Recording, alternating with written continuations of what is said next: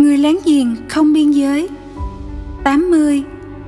Chúa Giêsu kể dụ ngôn về người Samari tốt lành để trả lời cho câu hỏi, ai là người thân cận của tôi? Từ thân cận trong xã hội thời Chúa Giêsu thường có ý chỉ những người gần chúng ta nhất.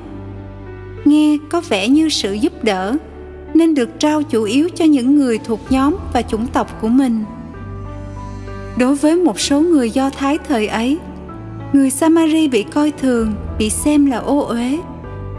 Họ không thuộc số những người đáng được giúp đỡ. Chúa giêsu cũng là một người do thái, thay đổi hoàn toàn cách tiếp cận ấy. Người đề nghị chúng ta đừng ấn định xem người ta gần mình mức nào mới được gọi là thân cận. Nhưng đúng hơn, chính chúng ta phải trở thành thân cận với tất cả mọi người. 81 Chúa Giêsu yêu cầu chúng ta hiện diện với những ai cần sự giúp đỡ, bất kể họ có thuộc về nhóm xã hội của chúng ta hay không. Trong trường hợp này, người samari ấy đã trở thành một người thân cận của người do thái bị thương kia. Bằng cách đến gần và hiện diện, anh ta đã vượt qua tất cả các rào cản văn hóa và lịch sử. Chúa giêsu đúc kết dụ ngôn bằng lời này, ông hãy đi và cũng làm như vậy. Luca chương 10 câu 37 Nói cách khác, người thách đố chúng ta gạt những khác biệt qua một bên khi đứng trước đau khổ để đến gần người khác mà không chần chừ nghĩ ngợi gì. Tôi không nên tiếp tục nói rằng mình có những người thân cận để giúp đỡ nhưng tôi phải xem mình là một người thân cận của người khác. 82 Vấn đề là Chúa Giêsu hữu ý nhấn vào chi tiết rằng nạn nhân bị thương là một người Do Thái, trong khi người dừng lại để giúp nạn nhân là một người Samari.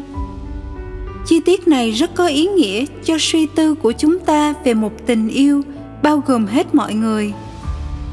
Người Samari sống trong một vùng mà ở đó người ta thực hành các nghi thức ngoại giáo. Đối với người Do Thái, điều này làm cho dân Samari trở nên ô uế, đáng kinh tởm và nguy hiểm. Thật vậy, một bản văn Do Thái cổ nói về những dân bị gớm ghét đã đề cập đến Samari như thậm chí chẳng phải là một dân.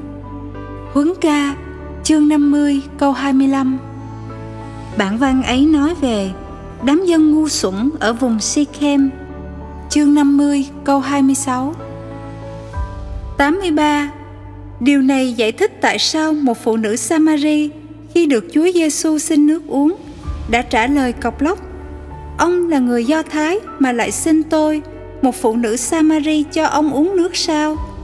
Gioan chương 4 câu 9 Sự lên án nặng nề nhất mà những người tìm cách hạ uy tín của Chúa Giêsu có thể đưa ra, đó là nói rằng, người bị quỷ ám và là một người Samari.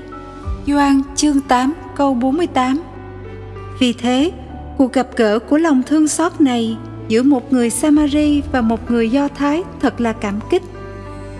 Nó không chừa chỗ cho sự lôi kéo của ý thức hệ và nó thách đố chúng ta mở rộng các biên giới của mình ra.